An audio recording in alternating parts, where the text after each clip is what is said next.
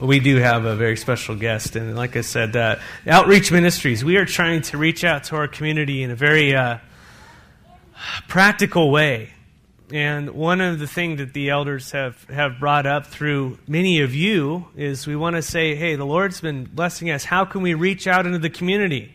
Some of you have already been involved with local ministries and such, and well, we decided that uh, we would support them in the way we could. So, in here is a, a various list of different ministries, and one that we'd like to highlight uh, today is Good Samaritan Ministries. And um, Kathy Scott is the director, and she's with us this morning. She's going to come share for a little bit, and then hopefully do a little question and answer time. And so, please give her a warm welcome.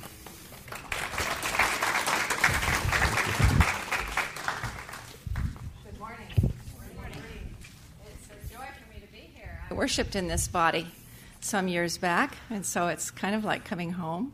One of the things I found about being uh, part of the body of Christ is wherever I go, I have friends and sisters and brothers, and it's just really neat. I've lived in Walla Walla a long time, and uh, I've gotten to know a lot of people, and so it's always good to see people that are glad to see you. I have uh, two purposes here today. The first one is to thank you Good Samaritan Ministries, there's a little green sheet in your bulletin which will tell you a little bit further about us and what we do, but we could not exist in this community without the help of people like you who support us. We're faith based, donation funded, volunteer manned, free, nonprofit. And when I say nonprofit, that means true nonprofit. What comes in the door goes out the door to keep the place open. So there are no high salaries. There's, you know, if you donate, for instance, if you wanted to donate to an orphanage in Africa or to the work in the Ukraine or to the uh, recovery center in Israel, if you gave $50, $50 would go. There's no administrative fee or anything like that. So we're very unique in that in that manner. But we work on a local level as well. And without the support of people like you and churches like yours, we'd not be able to do that. I don't want to give you the statistics. They're in that little green sheet a little bit so you can get an idea of the work that we do. But I want to tell you a story. It wasn't that long ago that there were four of us, and we were traveling. We'd gone to Athena, to a church in Athena, on a Friday evening to do a training in drug addiction recovery. And so we were coming back and we were just almost to the state line, headed this way, about 10 o'clock at night. And there was a man in the road, and a woman bent over him. And it was just right there, right by state line, where the garden center used to be. And so I was driving, and the woman uh, to the left of me or to the right of me said, uh, He's in the road. And so we immediately pulled around and parked in that little parking lot and sh- shined the lights on the woman and the man that were in the road. And there was a pickup there and had two children in it, and one was asleep, two little boys, and the other one was looking out the window. I had a cold, and so I had laryngitis. I couldn't hardly talk at all. And one of the women was a former school teacher of uh, uh, in the College Place area. So we jumped out of the car, and the school teacher went into the truck to be with the boys. And I started to call 911. I was thinking about this the other day. This is interesting. I'm calling 911 and I can't talk. 911. But anyway, that's what I was doing. And the other two went to assist the woman and the man that were in the road. And the traffic on that highway is what, 60 miles an hour? 55, 60 miles an hour, and the cars were whizzing by. So one woman's out there in the road going, you know, because nobody can see these people hardly. Just the lights of my car were on them. And the other one, she's trying to help get the man at least to the side of the road. Now, I thought about this. You're not supposed to move people when they're down, but if they're going to be run over, you know, you kind of have to look at what are the odds here. So I called 911 and couldn't barely talk, but told them, you know, we were uh, stopped. There was a man in the road, there was a woman trying to help him, and we were trying to keep the traffic. Not one person stopped other than us. Nobody stopped. Everybody went by. And the woman had called, but she'd not called 911, she'd called her family. So rescue people didn't even know what was going on. It seemed like it took them forever to get there. And the lady on the end of the 911 call, the dispatcher, I gave the phone to one of the other ladies, and uh, she was giving her instructions on how to do CPR to help this man and all of that. Well, the, the rescue people came, and that was good, and the family came, and that was good, and we started to drive off. We got in my car and we started to drive off, and we, we couldn't. We just stopped. And we needed to pray because all of us were in our own trauma at that moment of having um, been there. So we prayed before we went home. And we went back the next day to f- complete the training because it was another day of training. And I had had a blanket in my car, and the blanket was on the side of the road. And um, I don't pass that place going toward Milton Freewater without remembering that night and that no one stopped. A few days later, the four of us went to his funeral. And I went up to the woman, and uh, she'd been, you know, desperately trying to help her husband. And uh, she spoke very little English, but I said, we, we are the ones who stopped. And she gave me the biggest hug, said thank you over and over and over again. I believe being a Samaritan is doing the right thing, doing the hard thing on your worst day when you really don't feel like it. There are lots of Samaritans, all of you, I know, are people who are willing to reach out and help other people. We live in a very hurting world. We live in a very hurting community. And we see people every day who are struggling. Probably one of the, the, the major thing that I hear from the clients that I see and in the classes that I teach are I don't know who I am. For whatever reason, circumstances in their lives have changed and they've lost themselves. So, part of our base teaching is that you are a beloved child of God. You are uniquely created with purpose and meaning and value, and don't let anybody take that away from you. It's not prideful, it's not egotistical, it's a fact. God planned you before the beginning of time. Every day was written down in His book. and you are right on schedule. This is where you're supposed to be today. And God loves you. And people struggle. We live in a world that values you by what you do. When you meet people, they say, What do you do? I'm a professional volunteer. And they look at me like, You don't get paid? No. Remember that part in Scripture where Paul says, Because I am compelled. People say, Well, why do you do that? Because I am compelled. Because somewhere in my DNA, God planted that there are people who need people to come alongside and walk with them through the tough times. And when you're in pain, whether it be physical, mental, emotional, or spiritual, we need one another. I think our society a lot teaches us that uh, we don't need need people. We can stand alone. We're strong. We're independent. I call that wrong. Amen. We do need each other. I need you to support me, and you need me to support you through those tough times. We have some concepts at GSM. First of all, we are not a church. I have people ask me that all the time. Well, what church covers you? We are covered by the blood of Christ. And there is no particular church umbrella. This is really cool because when people come and they come for training, they represent all of the churches in the community, and some don't go to church at all. But what better place to know that you're the beloved child of God than with other believers? And so, one of the concepts is that judgment drops at the door. All are welcome. Of course, we have some boundaries. Of course, we have some some things that we stick by in our uh, work with people who are hurting, but all are welcome. We come against a spirit of entitlement. Our world teaches us that I, I can have it, I can have it all, and I can have it now. And I'm entitled.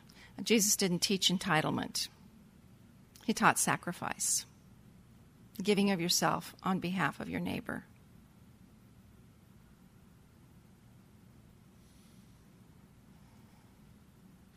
I want to share with you a teaching. A woman was burying her son. And Jesus just happened to be going into this village. And here's the, the men carrying this, uh, this son out. And it was the woman's only son. And so, in the culture of that day, that meant there would be no one to support her because she was already a widow. Jesus didn't know the woman, he didn't know the son, but he saw her and he took pity on her. And he went up and he touched the man who was dead, which is another cultural taboo. And the man raised up. And it says, he gave the man, the, the mother, back her son. And then he walked on. Doing what's right at the right time. That's being a Samaritan.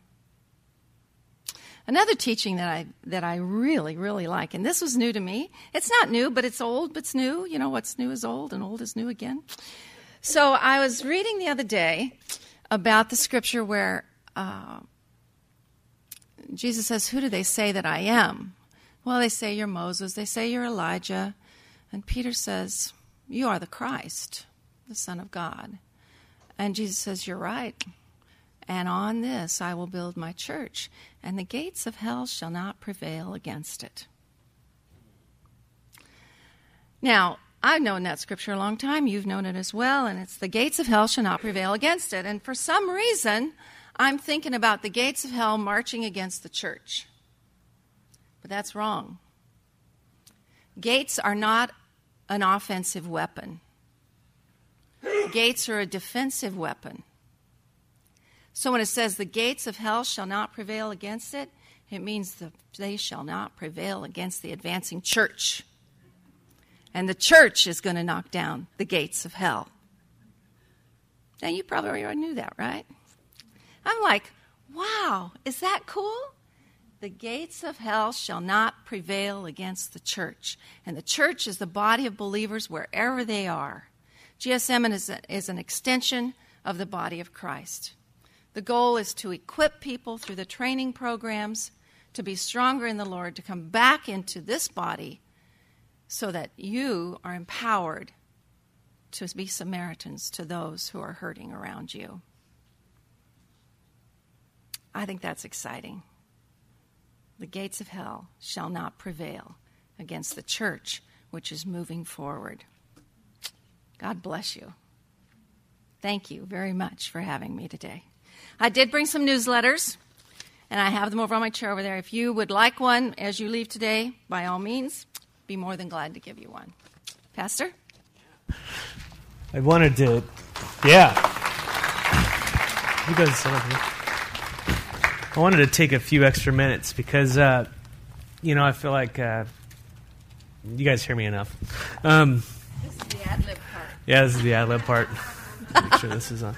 Um, I want to provide an opportunity for us to ask some questions, but also just for me to ask some important questions. I feel um, counseling is, is, a is a very tricky situation. Um, how many of you have situations in your own home that you feel just inadequate to handle? just a couple of you. uh, Kathy, uh, let me let me ask you this: when, when a, a family comes to you, and let's say there's a council situation, whatever it might be, what is your chief principle? What are you looking at when they all when they gather in the room? How, what's the process that you're going through, and to try to discern and identify, and what is your chief end? Well, maybe if I walk you through the process of when someone comes in, that would be helpful. That'd be great. First of all, is the phone call looking for help, mm-hmm. and our process is that we do what's called a preliminary appointment. Mm-hmm. And if it's a family with children, we ask for the parents to come without the children to start with. If it's an individual, then that individual comes in. So we have approximately a one hour appointment where we gather information. And the most important questions that we fill out on the form are why are you here? What are you looking for? Oftentimes, if it's a family situation, is you know, my child is out of control and I don't know what to do. Many times, what we'll do is we'll work with the parents 1st mm-hmm. before we bring the children in, because sometimes if the parents can get going the right direction, then the children. One of the sad things in our society today is sometimes the kids are running the house. The parents have abdicated the authority. So if you can give parents permission and teach them to take the authority back then the kids, even though they won't like it, there is something to be said for structure and something to be said for putting those boundaries in and standing by them. So sometimes parents need that extra that it's okay to say no. Mm-hmm. Not everybody's doing everything right. that you think they are. and so if we work with the parents first, then we'll bring in the children, we'll do family therapy. And that's where everybody has an equal voice around the table, can say what they need to say, and then we can work through that. And rather than speaking to the counselor, like me to you, mm-hmm. we would have them speak to each other and say the hard stuff that they've not had maybe the courage to say. Right. Does that help? Yeah. When in in these situation, what role does obviously it's Good Samaritan ministry, but how do the scriptures take play in there? How do you relate? Because not everybody's walking the door as a right. Christian. Right. First of all, we tell them right from the from the get go. They understand that we are a faith based Christian organization, but they do not have to fit into that mm-hmm. that mold. But they need to know where we come from. And so we will often bring scriptures in. Mm-hmm. However, we do honor if someone says, I don't want to hear anything about God and I don't want to pray, then we then we honor that, but that doesn't mean we're not praying and that the Holy Spirit isn't active and working. That you aren't giving godly concepts to your right, counsel. Right, right. And but we will go back to you know, especially if people are believers, we will go back to, well, now how did Jesus handle this situation? Right. Or, or a similar situation. You know, he honored the family, he honored his mother, yeah. his brothers and sisters. And so we'll bring that into it as much as possible. Right. What is the average? Um, I know you asked, you mentioned that people just, I don't know who I am. What is the average person? Uh, is it is it uh, what is the average problem that comes in the room? What is it mostly? Is it is it uh, a relational issue? Is it a substance issue? Is it? Uh... It's all over the board. Right now, I think the thing that I am seeing most, well, almost all of it, baseline is relational. Mm. I think people are getting out of being in relationship with one another. You don't have to talk to each other. You can text. You know, you don't ha- you can leave messages on phones, you can email. So I think relational is is bottom line. The other thing that I'm seeing that troubles me a lot is adults who were raised by parents who were into addictions. So we're getting And so we have the cycle now of I can do what I want, I can live the way I want to live my life with no consequences because I'm not hurting anybody, and I have children, and now those children are becoming adults who have no structure, no moral compass. And when they don't have a plumb line then they're all over the place. But the problem is, it doesn't take too long to figure that being all over the place doesn't work. And often people say, "Well, I've tried everything else. I guess I'll give God a chance." Amen. You know, so in many ways, especially in marriage counseling, we're kind of like the last place they come. Right. And um, we just see so many people who don't have any foundation under them in our world today. And it, it's very sad. It breaks my heart. But more and more, that's what I'm seeing as the adult who was raised by parents who did drugs and did them heavy. And they were taken out, maybe, put in foster homes. Sometimes they were given back. Um, usually they were abused. They have no value, they have no worth. We, we ha- are raising a generation of throwaway children, and that's sad. Really sad. Now, practically, how can how can a, a body of believers like this help? Well, first and foremost, you pray. You pray. Um, I am very thankful for your financial support. Several people in this congregation are taking our training classes, lay counselor training classes. And it's a three year program. The first year is on personal ministry and stands alone. You could come and you could take those classes, and you would be better equipped for ministering to other people. If you, and of course, you know, we don't do anything on a here it is plate, take it. There's homework involved. and if you do your homework, then you can go to level two and level three, which are learning theories and techniques and going deeper into the issues like shame and uh, forgiveness and dealing with addictions, um, working with children who are reactive attachment disordered, and we get really specific into topics and theories in the second year so that people can really be equipped. You know, if you're talking to a, a child who has been raised in a home, a foster home, and is also um, searching for their biological parent, then you've got all kinds of things. Yeah. And these children, many times, are the children that are called uh, children without a conscience. And to try and get them to attach to new parents Mm. when they're, in their mind, their parents threw them away is, you know, you, you have to have some skills for that. And so that's what we teach Right. skills for working with people with the special, special challenges. That's needed. Is there a need for counselors right oh, now? Oh my goodness gracious. Loaded question. Yes, indeed, indeed, and men. I mean, I, you know, I love, I love the women who come, and um, and that's great. But we need men counselors. A lot of young, uh, young boys and men relate better to a man. Father figures. Um, I think that's why the Friends program is so great here. You know, some of the men have stepped out. You know, I know Rick, and gosh, you know, to be a dad, a lot of a lot of people today don't know who their father is. And one of the things that we teach is the Abba Father relationship. You know, your your biological parent is who God used to get you here, but your true father, your Abba Father, is there for you all the time. Amen. And to teach that and to see someone come to an awareness that I do have a dad. I do have a dad and he loves me and he's going to take care of me. That's powerful.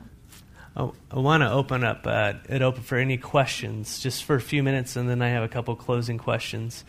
Uh, uh, does anybody have a question? this isn't a question, but it's just a, a statement. And um, this year, I've done the first year, and it's been an awesome experience. So I would just encourage anyone to pray about it and see if you have the time freed up to. It, there's homework involved, but even in doing that, I mean, it just it was awesome. So um, very cool. Um, as far as marriage counseling is concerned, do your counselors avoid taking sides? Depends it if depends on if you're the husband or the wife asking the question. the the goal is to uh, never take sides, but it's amazing how much the couple feels that the counselor likes the other one better than they do me, and so that's just a, a natural comment that comes. but we strive really hard. And one of the things that, that we've done lately, which I like, is we split the couple up, and we have two different counselors, and then we get together, the four of us, periodically, and work as a foursome rather than just yeah. one person with the two. And that I have found that that avoids, you know, that's a good way of not having the counselor be. Yeah thought of as partial to one over the other. Yeah. Have you found that people like to hear what they want to hear? uh, the reason people quit counseling lots of times is say, I don't like the counselor because she tells me what I don't like. You know, and it could be truth. Or uh, the other thing I would tell you is that most people know what they need to do. Most people know what's wrong. They just need someone to validate that and come alongside and help them make those steps. You know, I need to be stronger in the Lord. All right? How are we going to do that? I have one more thing. Go ahead. Nobody's going to be admitted, right? Pardon me? I'm not. I don't understand your question. No psychiatric hospital admissions. Oh, no, we don't do that. okay, great, perfect. I, I do. No, Terry.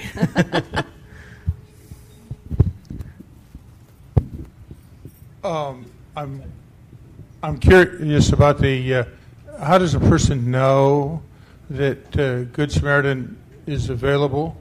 I think back to when my oldest son went bananas at that hormone shift, and I was lost. And uh, this was before GSM started here, uh, but uh, I was flailing. Uh, I was wondering.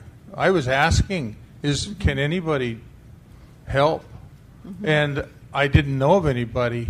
No, right. uh, how how would a person who's uh, uh, today having such a problem, how would they know there might be some help by calling you? Well, most of our we don't advertise. Most everything is word of mouth. People who've been helped want to help others, and so when they they're just talking and someone says, I'm having a struggle. Have you heard about GSM? That's one way. We put out a newsletter twice a year, and I brought some today. We have great fundraisers. Couple times a year, we try to have big fundraisers to get the word out. We share in the churches, try to get the pastors aware of that we're here. And one of the things that I found that has really been helpful is uh, there are a number of local doctors now who are referring patients to us. Uh, in the walk in clinics, they have our brochures, and they have been giving out the, them to people who come in who are emotionally you know, struggling, and they'll say, Well, let me tell you about this. We do also interact with the other agencies that are in the community. We're listed in the resource guide and yeah. those things that are around. I think we have a pretty good relationship with the other agencies. Rick Byron has, Rick one last okay. one, real quickly. Rick, Rick, has his hand up too. Okay. Hey, Kathy, um, a person or a couple um, that uh, are kind of going back and forth about going to a counselor, how would you encourage that person to make that step of faith? Sometimes that's a hard step, either for the man or the woman or mm-hmm. an individual, to make that step to come into your office how would you encourage that person that they need to go and get counsel? That's probably one of the tougher questions. I, I tell people we all need help. Whether we think we've got our act together or not, we all need help.